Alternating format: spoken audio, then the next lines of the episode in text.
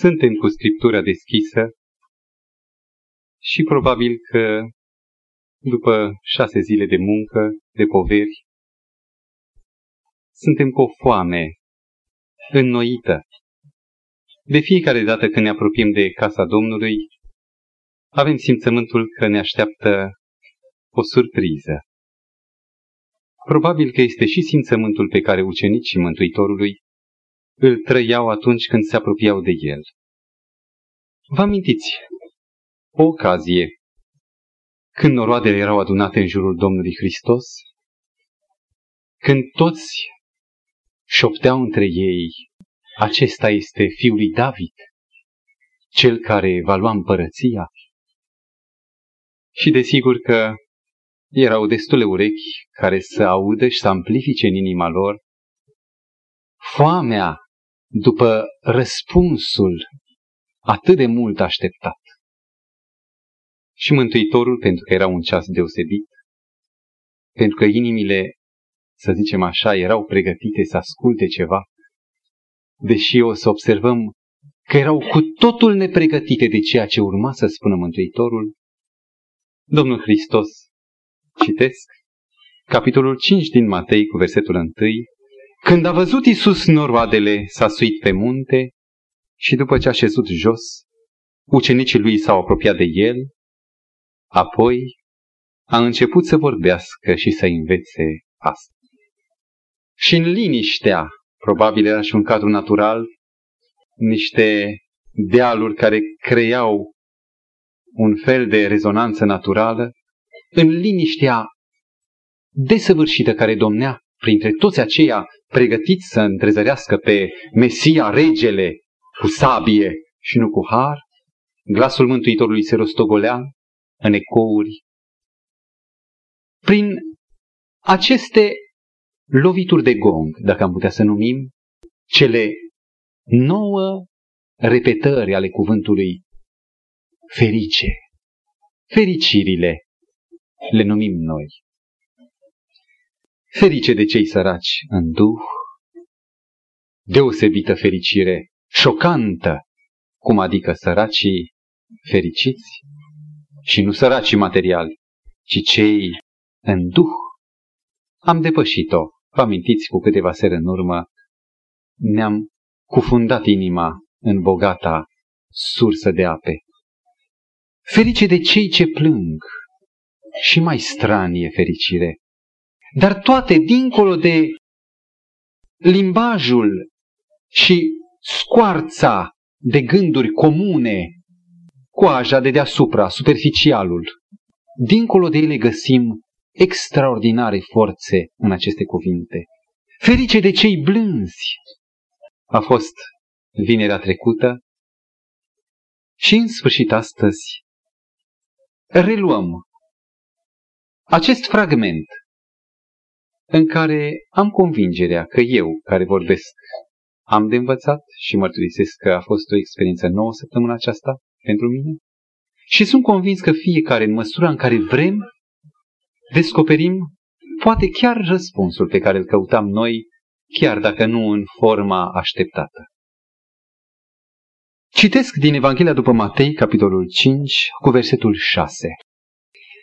Ferice de cei flămânzi și însetați după neprihănire, căci ei vor fi săturați. Cu ani în urmă am făcut o descoperire. De ce anumite cărți nu le înțelegeam? Le citeam, dar nu le înțelegeam. Ca să aflu că există o regulă foarte simplă, și anume lămurirea noțiunilor. Ori de câte ori te angajezi într-un șir de elemente logice prinse într-o judecată, într-un raționament, de fiecare dată când îți lipsește clarificarea unei noțiuni, toată judecata aceea este obscură, este ascunsă de tine și spui nu înțeleg cartea. În timp ce cred că cartea am putea să o înțelegem, dacă am avea lămurirea cărămizilor cu care noi construim.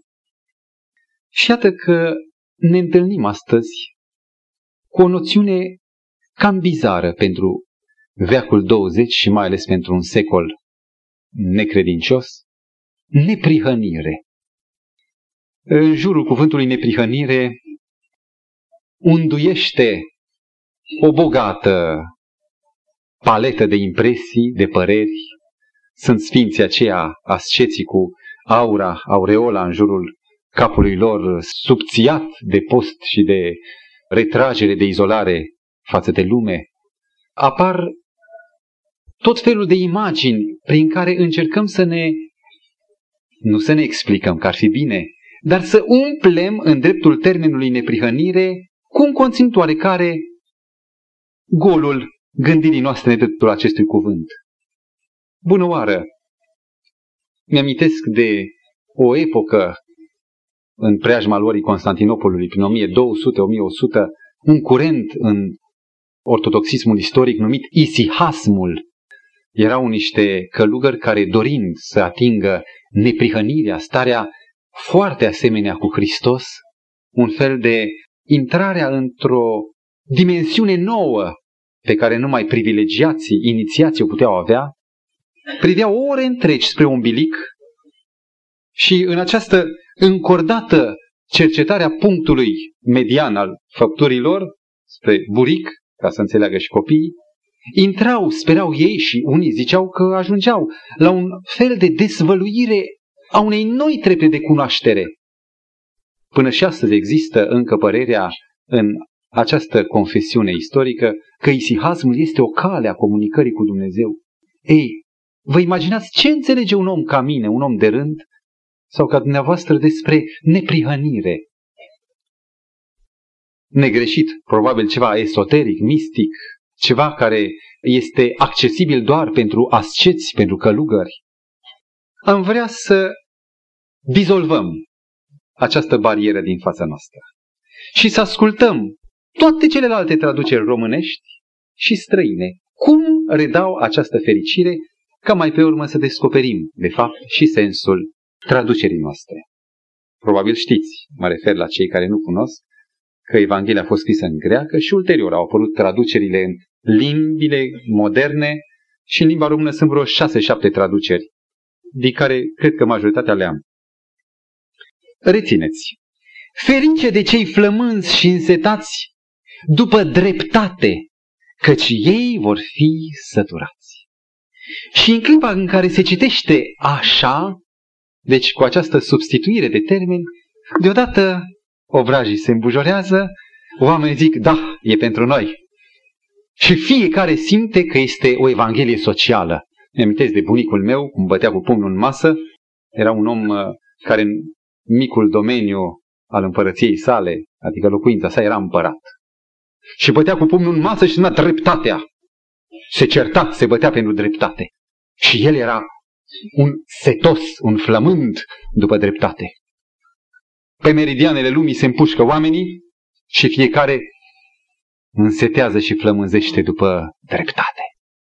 Interesant, pasiunea dreptății probabil a mistuit și a consumat cele mai multe jertfe, cele mai multe inimi din toată istoria. Ce nu face un om pentru dreptate? Amintiți-vă de pildă aceea cu misionarul devenit medic și ulterior descoperindu-și cariera cea mai mănoasă în slujba de avocat, pentru că pasiunea dreptății mistuie pe toți. Toți au dreptate. E un postulat al lumii. Adevărul este că procentual fiecare din punctul lui de vedere, raportându-se la un anumit adevăr, recunoaște și e de recunoscut că fiecare are dreptate. Dacă veți asista odată la scaunul de judecată, nu a bisericii, ci a lumii, și dacă veți auzi de pozițiile avocaților, fără îndoială că rezolvarea problemelor sunt la un nivel mult mai înalt decât la nivelul omului care asistă la proces. Dar veți ieși încălcit și încurcat de tot. Ăla avea dreptate, ăla alt avea dreptate și a cui este acum dreptatea? Toți au dreptate și toți sunt flămânzi pentru afirmarea dreptăților. Dreptatea și drepturile, dreptățile sunt foarte contradictorii. Mă amintesc că în epoca când doream să îmi găsesc o linie de a umbla prin viață, să-mi conturez personalitatea, la 17-18 ani, cineva mi-a dat în mâini o carte semnată de un autor american, Dale Carnegie. Probabil că mai mulți ați avut cartea. A apărut în scrisul românesc prin 1930 20 nu mai știu exact, în care se profilau pe copertă reguli de a câștiga prieteni, reguli de a cuceri viața, reguli de a fi bogat. Și una din reguli, mi-amintesc vagamente, suna așa. Dați dreptate semenilor voștri și îi veți câștiga. Auzi o ceartă, ai dreptate. Și dacă peste 5 minute ai ocazia să te întâlnești cu adversarul, ai dreptate. Și dând dreptate oamenilor, îi mângâi ce nu se poate spune. Este probabil una din înghițiturile care ceva, ceva potolesc înghițiturile acestea setea oamenilor după afirmarea dreptăților. Să vorbim însă nu în lumina comună, în lumina vulgară despre dreptate, despre foamea de dreptate. Să judecăm puțin la un nivel mai ordonat. Ce este dreptatea? Dacă ne lămurim acest termen, vom putea înțelege și mai bine la ce se referă Mântuitorul când spune ferice de cei flămânzi sau de cei ce flămânzesc, e în greacă, și cei ce însetează după dreptate. Ca să nu greșesc, m-am bazat pe o definiție care nu mi-aparține, ci a oamenilor în drept. Ce e dreptatea? Dreptatea este un principiu moral și juridic de a recunoaște drepturile cuiva, drepturile unei persoane. Ce e dreptatea? E un principiu moral și juridic pentru tribunal, ca să se recunoască indivizilor sau colectivității sau unei grupări etnice dreptatea, dreptul. Se recunoște drepturile oamenilor și ale popoarelor. Și care sunt aceste drepturi? Probabil că câinele n-are aceleași drepturi ca omul. Și nu pentru că omul este rău și aspru și nu-l vrea să-l pună pe aceeași treaptă, pe egalitate, în raport de egalitate cu sine.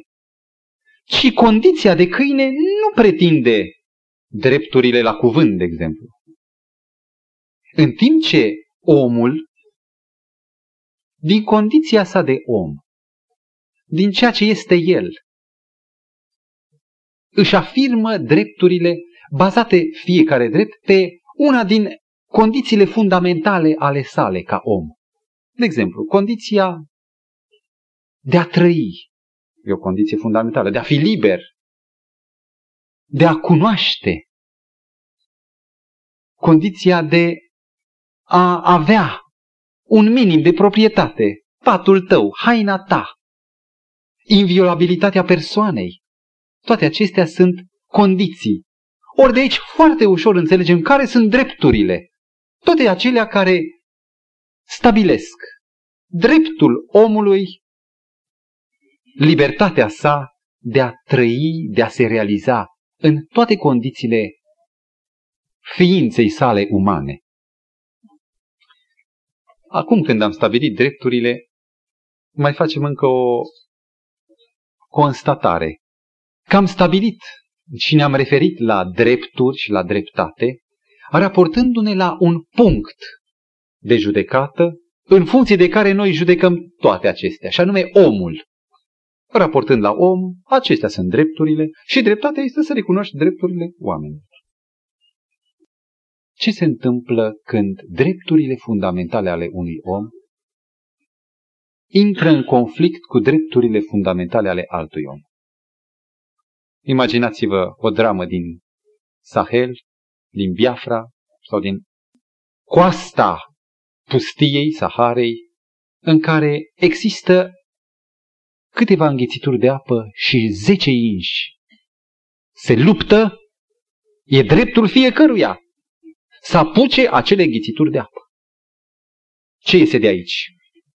Negreșit va învinge cine? Pe fiecare este la fel de îndreptățit la paharul cu apă. Cine învinge? Știți cine? Cine reușește să fie combatant, mai agresiv, mai dur, învinge cel mai puternic. Am avut și eu, și dumneavoastră probabil, ocazii de a fi implicat în conflictul dreptății. ai un bilet, l-ai cumpărat cu două săptămâni înainte, te urci în tren și cauți un compartiment, compartimentul tău, găsești locul, dar pe locul tău este altcineva. Domnule, e biletul meu, vă rog arătați-mi. Și arată și el dreptul lui. Și fiecare are dreptul la cel unic loc. Nu vi se pare că dreptatea și drepturile sunt elementul fundamental care declanșează războiul, lupta, neînțelegerea, ura. Este uimitor să descoperi că oamenii se lansează în război pentru drepturi. Că irlandezii au fost primii, că englezii au investit civilizația, fiecare are dreptul lui. Și nu-i timp acum să vezi ororile afirmării dreptății pe planeta Pământ. Se pare că oamenii sunt bine intenționați, dar este tot una din trăsăturile, din limitele lor, că la problemele mari și complicate și grele nu găsesc soluția. După al doilea război mondial, oameni de bine au hotărât să înființeze o instituție dependentă de ONU, și anume s-a înființat UNESCO, care constituie un cuvânt format din inițialele unor cuvinte, care împreună au următoarea însemnătate. Organizația Națiunilor Unite pentru educație, școală și cultură. De ce a apărut chiar după cel de-al doilea război mondial UNESCO? Am avut ocazia să citesc declarația, motivația înființării acestui organ. Și m-a, m-a atins. Era dramatic. Pentru a extirpa, pentru a smulge definitiv războiul, nu din mâinile soldaților, e deja târziu, pentru a smulge flagelul războiului din conștiințele și nu ale oamenilor mari, care deja e târziu, deja le au. Șovinismul ce înseamnă? E dreptatea mea care urăște pe celălalt. Nu din mințile celor bătrâni, ci din mințile copiilor. Ca să smulgem, spuneau întemeietorii acestui organ, ca să smulgem războiul din conștiința copiilor. Nobilă inițiativă. Unde este slăbiciunea? Au trecut atâția ani, aproape 40 aproape de ani de la înființarea UNESCO și războiul amenință mai mult decât ieri. Motivul?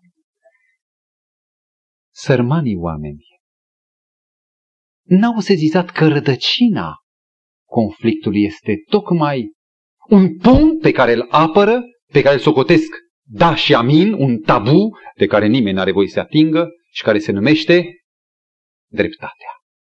Nu dreptatea de care vorbește Scriptura, vom vedea, ci dreptatea acea zeiță, acel idol care este legată la ochi, ține în mână o cumpănă, în fața căreia depuneau judecătorii, judexii, depuneau jurământul în statele antice. Există o zeiță și se pare că oamenii încă sunt idolatri urmărind și închinându-se ei. De ce este rea această zeiță? De ce este păgână și intrigantă? Pentru că punctul de raportare după care s-a stabilit dreptatea este eul, egoismul. Și atunci totul este marcat, pecetluit în mod negativ. Aș vrea, stimați frați și ascultători, să derulăm o a doua imagine, un al doilea tablou despre dreptate. Mi-amintesc, prin 84, eram cu cortul pe malul mării, cu copiii mei, și în fiecare dimineață aproape puteam auzi, noi încă nu ne sculaserăm, era cinci în zori, sau șase, sau patru, când deja mija ziua. Trecând prin fața cortului nostru, unu, doi sau trei tineri bărboși cu cearșaful în gen de mantie pe umerii lor, atârnând, mergând, fiecare intrat în el, depărtându-se de colonia de colturi, undeva unde să salute soarele. Și se întorceau pe la 9 sau 10. Erau yogini, am înțeles. Oameni care disprețuiesc dreptatea materialistă. Această dreptate pentru care bătea bunicul cu pumnul în masă. Erau oamenii care aveau o altă viziune despre dreptatea, care merita să îi înflăcăreze inima. Nu dreptatea lumii și a oamenilor cu caracter social de interrelații, ci dreptatea aceea foarte personală, care se naște din izolare de sine, dreptatea unui turn în care ești numai tu, o dreptate în relația nu cu omul, ci cu divinitatea, chiar dacă este impersonală, așa și imaginează yoginii divinitatea nu ca o persoană, ci ca ceva care nu poate fi concretizat în nicio noțiune de pe pământ. Și era interesant că în timp ce plaja vuia de gălăgia veselă, aceștia erau totdeauna reci, sau bine dispuși, dar retrași. Aceasta e dreptatea idealistă, am numit-o noi, în contrast cu cealaltă până acum prezentată. Și de cum te apropii de ea, simți că se impune printr-o particularitate. Nu o vei găsi în cotidian, în viața de toate zilele. Nu o vei găsi în bucătărie, nu o vei găsi într-o prietenească strângere de mână sau în bucuria întâlnirii unei grupe de prieteni. E ruptă de viață. E ruptă, scoasă din traficul vieții, din cotidian, din umblarea de zi cu zi. Mi-amintesc de unul dintre promotorii acestei dreptăți idealiste, un gânditor din Atena, de prin anul 400 înainte de Hristos, pe nume Platon, care își ia ca erou prin care personaj în gura căruia își pune propriile sale învățături, îl ia pe Socrate, unul din aceia care a trebuit să se izoleze într-atât încât să-și taie venele și să moară foarte însingurat.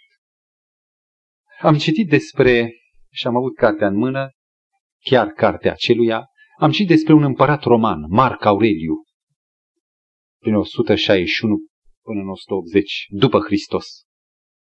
Un împărat filozof.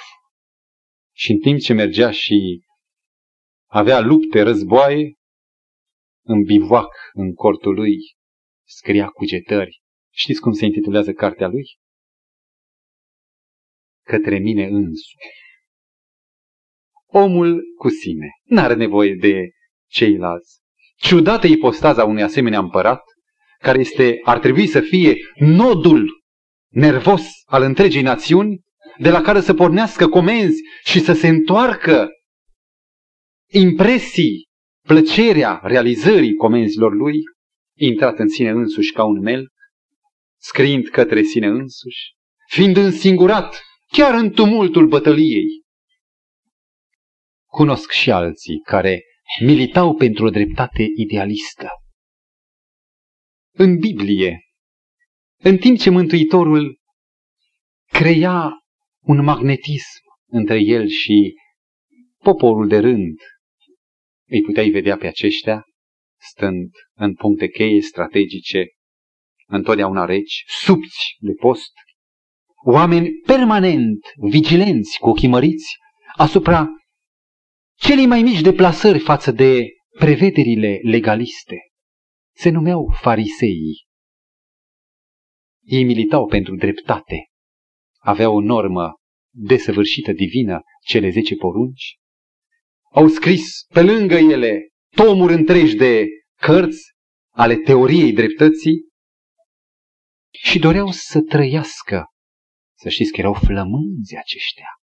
Să trăiască sfințenia, așa numeau ei dreptatea. Interesant este că viața acestor farisei mărturisește un deficit continuu. Știm ce e deficit. o situație în care intrările sunt mai mici decât ieșirile, dacă vorbim din punct de vedere economic sau financiar.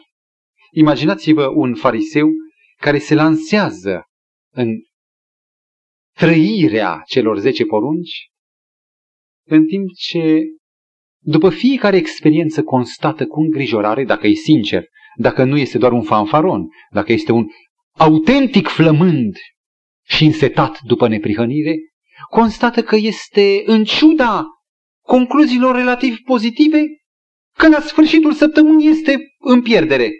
Și după alte luni de angajare, constată la sfârșitul anului că este și mai în pierdere.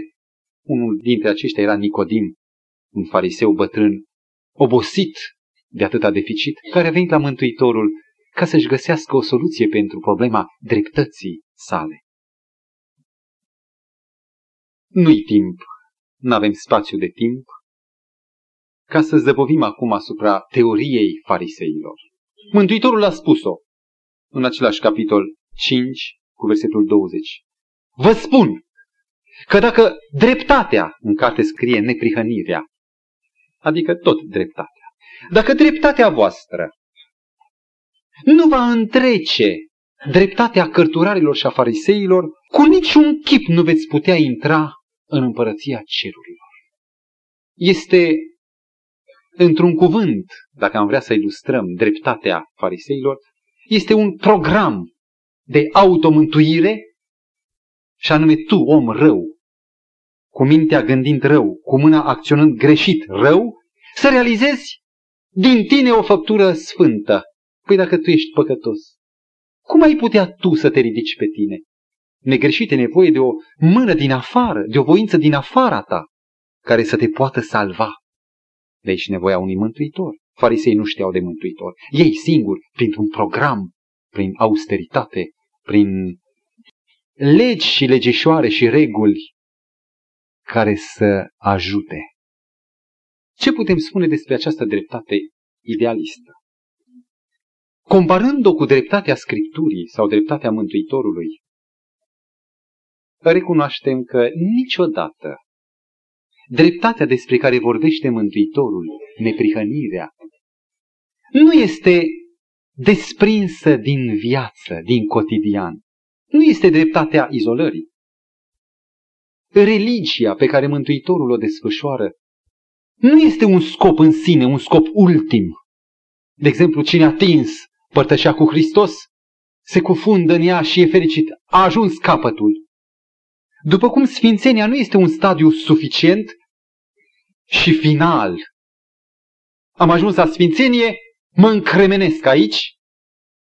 Amintiți-vă când unul de care s-a atins Mântuitorul, care fusese stăpânit de diavolul, un demonizat. Amintiți-vă că atunci când acesta a venit și s-a rugat de el, Doamne, acum că m-ai izbăvit, lasă-mă să merg cu tine. E atât de fericită părtășia cu tine că nu doresc altceva. Vreau să rămân în această beatitudine, cu tine, lângă tine. Și Mântuitorul îi spune cu dragoste, nu e bine ce ceri. Faptul că m-ai întâlnit pe mine și m-ai descoperit nu este capătul. Du-te înapoi, intră în lume, intră în familia ta, în satul tău, la ceea de care sau care fugeau de tine până acum. Mergi și spune-le ce ai descoperit tu. Ce este dreptatea lui Hristos comparativă cu dreptatea idealistă? Este o metodă practică prin care eu mă topesc, mă dizolv în relațiile cu ceilalți. Devin un factor care antrenează pe alții din jurul meu, nu un rece izolat, nu o sfințenie glacială, ci o sfințenie caldă, de care oamenii au nevoie. Acea atingere a dragostei, după cum Hristos, cel adevărat drept, risipea în jurul său dreptatea. Să vorbim acum despre ultima imagine a dreptății. Dreptatea divină sau dreptul divin. Să definim noțiunile. Dacă ar fi ca să stabilim dreptatea oamenilor, ar trebui să ne raportăm la oameni.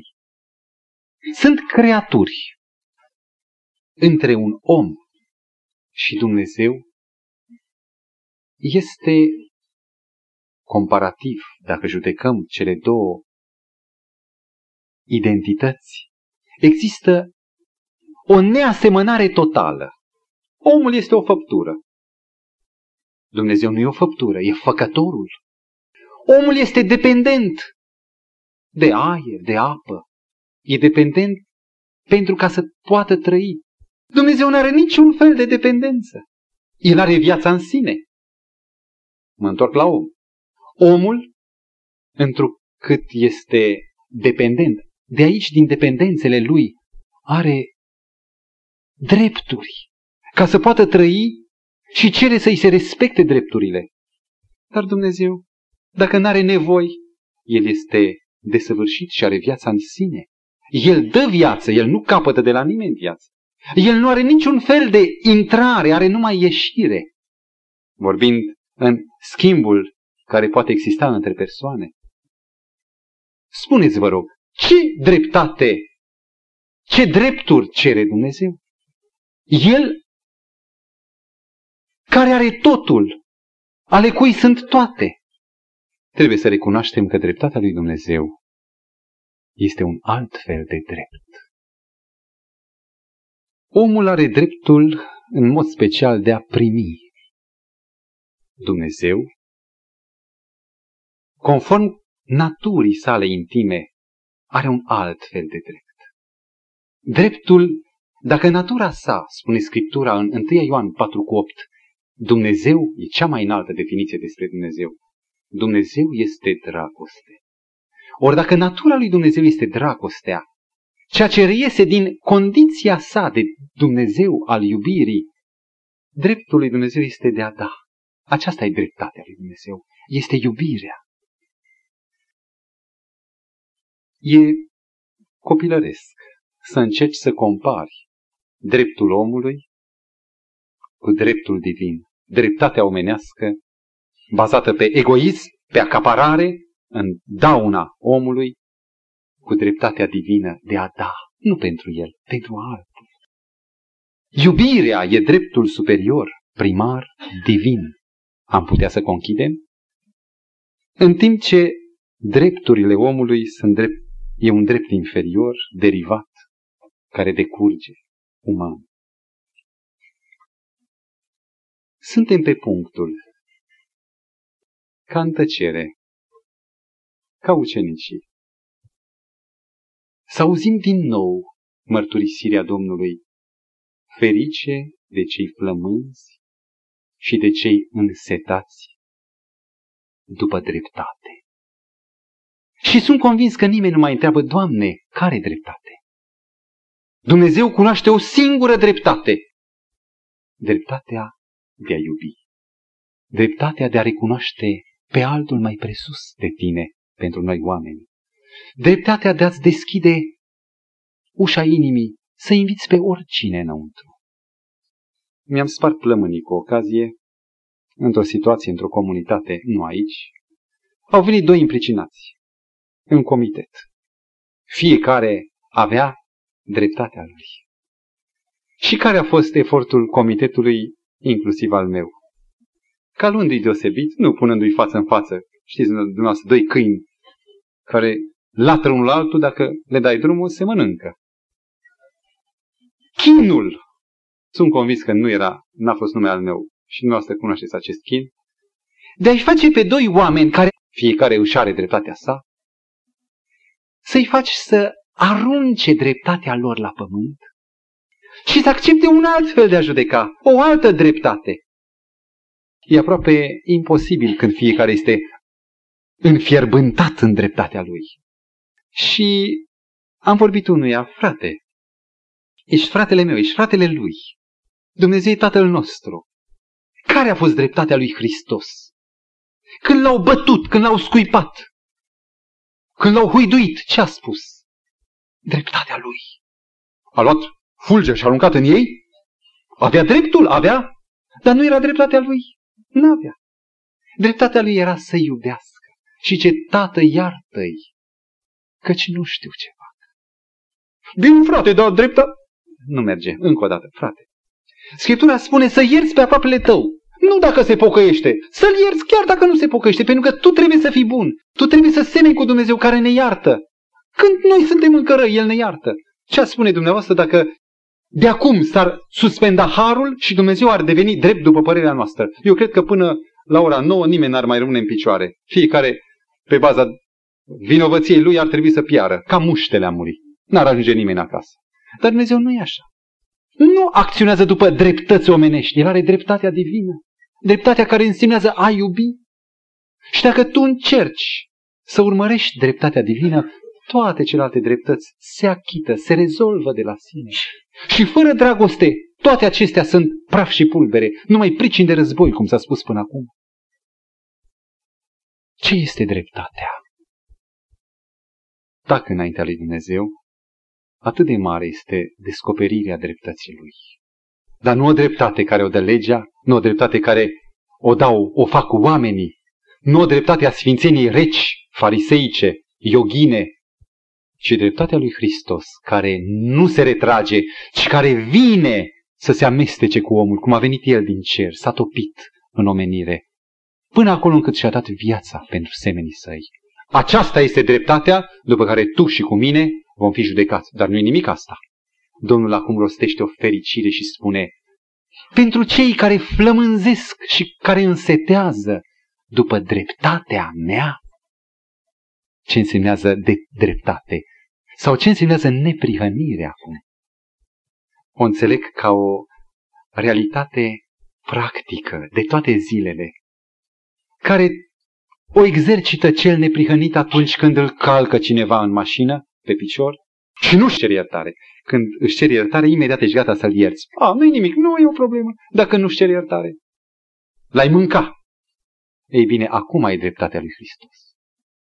Atunci când te-a furat și poți să nu-l chem în fața barei de judecată, pentru că așa e drept. Frate, e dreptatea. Asta. Unde este dragostea lui Hristos? Unde este iertarea lui? Unde e dreptatea lui?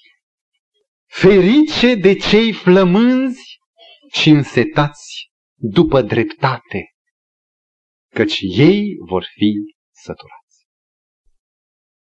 Am lămurit într-o măsură mică ce însemnează neprihănire sau dreptate. Dar de ce spune Mântuitorul ferice de cei flămânzi? Oare ce-o fi însemnând flămânzi și însetați?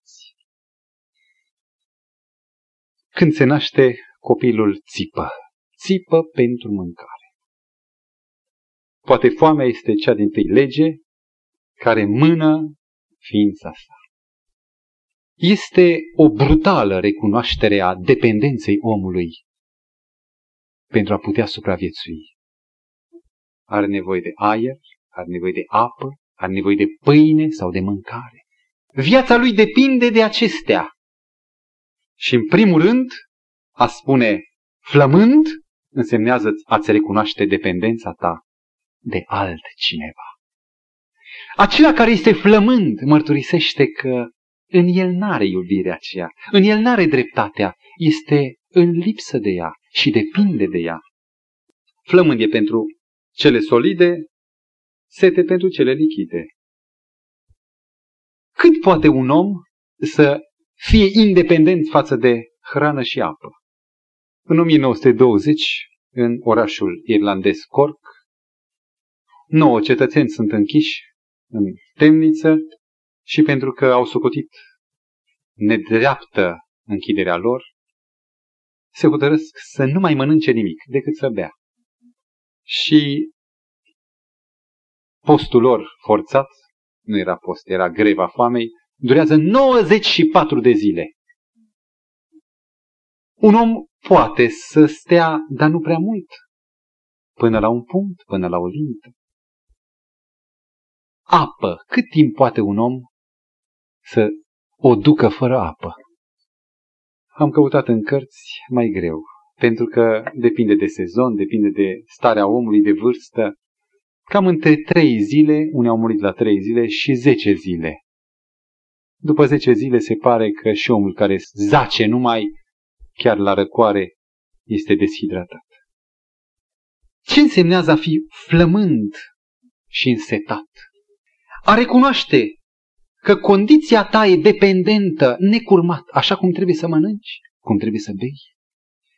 Rețineți că Mântuitorul spune ferice de cei flămânzi și însetați după neprihănire, căci ei vor fi săturați, nu se vor sătura, nu vor da buzna să mănânce ei.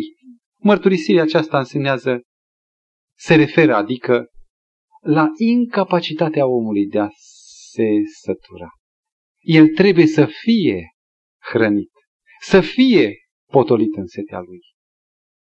Cum se naște foamea? Depinde, cunoscând unele lucruri și dorințele mai ai. Dar există și o foame care nu se naște în urma cunoașterii. Când copilul, sau un pui de găină, de exemplu, că am văzut acest experiment des, sau când un copil se naște, el nu cunoaște ce e lapte. Dar interesant este că nu vrea nimic decât laptele. Scrie în el, în natura sa, stă înscris după ce anume flămânzește. I-am amintit de o experiență pe care am citit-o într-una din revistele noastre. Permiteți-mi să vă desfășor și dumneavoastră. Cum se naște foamea? Diana era o fată născută într-una din suburbive mahalalele Londrei, cu un tată bețiv, cu încă patru surori mai mici ca ea, cu o mamă care abia își târa prin muncă grea zilele și care, după o copilărie uscată, chinuită, în care starea de spirit continuu aproape era tristețea, fiind foarte frământată de întrebări, decide la 14 ani să plece de acasă, să își găsească un rost, să poată câștiga bani, bani mulți, să scape de mizerie. Și străbate în câteva luni, cartier după cartier, mai ales cartierele rău famate ale Londrei, și la 14 ani constată că există o modalitate de a câștiga banii ușori și fără a munci cumva și bani destui.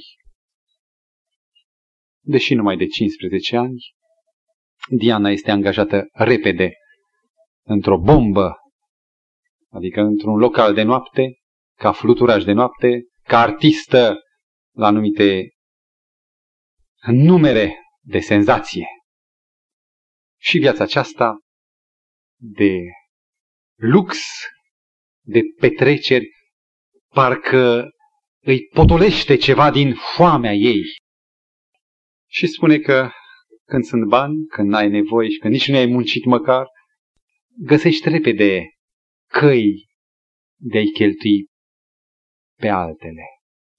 A început să fumeze, a început să bea și de la fumat merge la hașiș, de la hașiș la heroină. Drogurile costă, sunt bani grei și curând constată că nu mai poate să își achite prețul sau contracostul pentru cantitatea zilnică de drog pe care o consumă. Începe o perioadă de criză în viața ei, datorită toxicomaniei, trupul ei se vlăguiește, floarea tinereții, pentru care a fost și angajată, începe să dea semne de vestejire și la 17 ani este dat afară din servici. E ceva catastrofal. Pentru ea începe perioada de furt, de cercetăruie și ceea ce se leagă reversul pușcăria. După trei luni de detenție, se reîntoarce în viața interlopă, încearcă și reușește să fie din nou angajată tot pe același post de artistă de noapte și într-o seară când era în cabina de costumare în costumul potrivit, surprinde două tinere pe care le-a mai zărit tot împreună, tot singure, fără alți prieteni, șoptind între ele ceva. Instinctul ei și curiozitatea ei o mână se apropie de acele două, care au tot uh, la fel de artiste ca ea. și în uh, liniștea ciulirii urechii surprind o discuție, ceva de secrete. Este o fire deschisă. Merge la ele, le somează, spuneți-mi secretul vostru. La început puțin uh, deranjate, după aceea contrafăgăduinței că nu va spune nimănui, îi împărtășesc că sunt închinătoare ale lui satana. Sunt sataniste. Am citit avid ceea ce urmează, pentru că am aflat și în ce constă ritualul ordinului lui satana. O invită pe Diana, vino cu noi, dar n-ai voie să spui la nimeni și e o condiție ca să ajungi acolo până când te vei dovedi fată serioasă, care poți să ții secretul, trebuie să fii dusă legată la ochi, acceptă totul, intră într-o mașină după ce s-a legat ochii și prima seară descoperă o sală de conferințe cu o lumină destul de puternică. 500 de persoane aproximativ erau adunate acolo, pe o stradă, se afla un fel de tron, un scaun lat, larg, ornamentat numai în negru înveșmântat și în sfârșit apare marele preot, care era șeful organizației. Când apare, începe o muzică să ritmeze, sacadat, încep uh, un soi de rugăciuni de adorare a diavolului, 13 preoți și preotese îl înconjoară și la un moment dat are loc dezvăluirea glugii marelui preot, când toți se prostern la picioarele lui, adică căzând fiecare unde se află, fiecare la adoră și e momentul cel mai solemn al întâlnirii când el aduce jertfă. Pe un altar cu șerpi, adică montat, aranjat, însuși preotul îmbrăcat în negru cu uh, broderii, zugrăvind șerpi și flăcări de foc, preotul își sărute uneltele, niște unelte sfinte, un cuțit gravat, apucă un cocoș alb, care va fi jertfa, și îl răpune pe altar. Și în ce sângele curge, cântecul care creștea, crescuse în intensitate, ajunge la culminație. Interesant că la sfârșitul orei, preotul, marele preot, o remarcase și vine la ea și spune, te cheamă Diana, la sigur, te invit să mai vii și alte dăți. Ea este uimită și cumva șocată, după câteva clipe de ezitări, promite că va mai veni. Ce urmează? O treptată inițiere în satanism, până acolo încât uh, vine ziua în care face legământul, și anume pe stradă îmbrăcată și ea, în ținuta ordinului lui satana, îi se crestează brațul și împreună cu sângele unui alt cocoș alb, îi se amestecă câțiva strop de sânge în paharul respectiv din care gustă, cu care își, își semnează numele pe un document și depune solemn jurământul pentru satana. De acum va fi a lui pe veci. Urmează, după această intrare în ordin, urmează orgia. Orgie păgână. Se pare că și aici Diana se remarcă. Este tot mai vizată șeful. O ia cu el, o face metresa sa, ulterior devine mare preoteasă a ordinului lui satana, până acolo încât ajunge, crește în grade, regina vrăjitorilor. Vi se pare puțin șocant.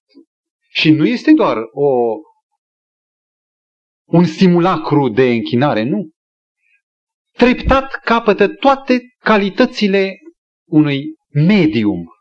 Și anume, ea devine o forță de telepatie remarcabilă, practică telechinezie, clar viziunea, reușește să ucidă prin privire o pasăre din zbor, ea levitează, se ridică în aer și stă nesusținută de nimeni, stă minute, poate sferturi de oră în aer de unde vorbește, devine o rutinată, expertă în toate aceste cunoștințe sau științe parapsihologice. Face turnee în Europa și cu toate că nu cunoaște decât engleza, pe loc vorbește franceza, germana, olandeza și celelalte limbi. Și toate acestea o aruncă pe Diana pe vârful experienței negative. Sau un abis, mai corect, nu Ei bine, în tot acest timp, în sufletul Dianei se cască o foame. Și în ciuda faptului că este posedată și este roaba diavolului, nevoia, foamea după altceva, care să-i dea pacea, liniștea, bucuria, curăția, puritatea, se adâncește tot mai mult. Diavolul este un stăpân tiran care se amestecă în voința omului și nu-i mai dă voie să facă ce vrea el. Și spune că odată mergând pe stradă, ca un om obișnuit, aude într-un loc de adunare imnuri creștine și din bravadă intră înăuntru și fără să-și dea seama face primii pași spre Hristos. Ce urmează? O suită de conflicte din ce în ce mai groaznice, nu numai cu colegii ei de până acum, sau subalternii ei de până acum, ci cu înseși forțele diavolului. Niște crize inimaginabile pentru noi care nu avem aceste cunoștințe sau contacte. Și în cele din urmă, în urma rugăciunilor, în urma deciziei ei ferme, Diana se liberează. Devine o făptură nouă în Hristos. M-a impresionat nespus de mult cum.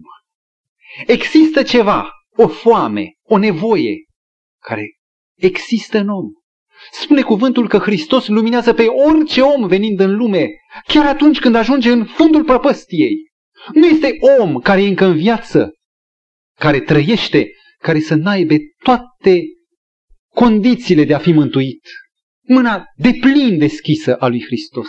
Dacă pe Diana o smulge și a apărut o carte, convertirea ei are loc în 1964 și în, în jurul lui 1980 apare cartea pe care o scrie ea, Zmulsă din mâna demonilor, în Elveția, în editura Apavie al Genevei.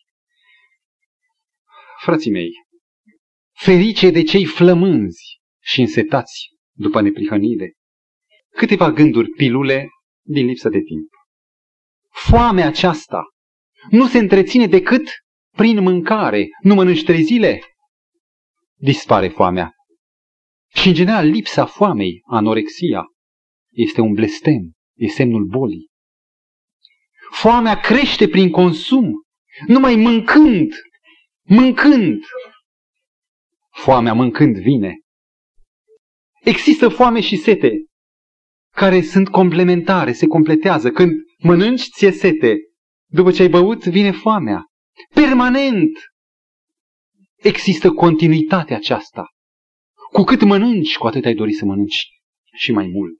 Și permiteți-mi să închei cu câteva gânduri, perle ale Evangheliei. Cum se satură foamea și setea? Cum poți ajunge la cea împlinire? Apocalips 3 cu 20 spune, Iată, eu stau la ușă și bat. Dacă aude cineva glasul meu și dacă îmi deschide, se întâmplă o minune. Hristos spune, voi intra la el și ce voi face? Voi cina cu el și el cu mine. Va mânca cu Hristos. El care zicea, eu sunt pâinea vieții. El care zicea, eu sunt apa vie. Cine suferă de foame, cine însetează să vină, fără bani, fără plată, să mănânce, să se sature. Eu mă dau pentru voi. Mâncați-mă, spune Hristos, să devină viața mea viața voastră. Și tot ce va ieși de aici va fi numai o lumină pentru alții, iar pentru voi acea inconștient dorită săturare cu mine. Facă bunul Dumnezeu ca experiența părtășiei cu El să mă conducă la acea apropiere personală. Știți că la cine nu intră tumultul, intră numai cei iubiți, cei ai casei, cei apropiați, prietenii. Facă Domnul ca experiența mea cu Hristos să crească în cunoașterea personală, ca să ajung să mă satur de Hristos și odată să pot să fiu cu El nedespărțit în veci. Amin.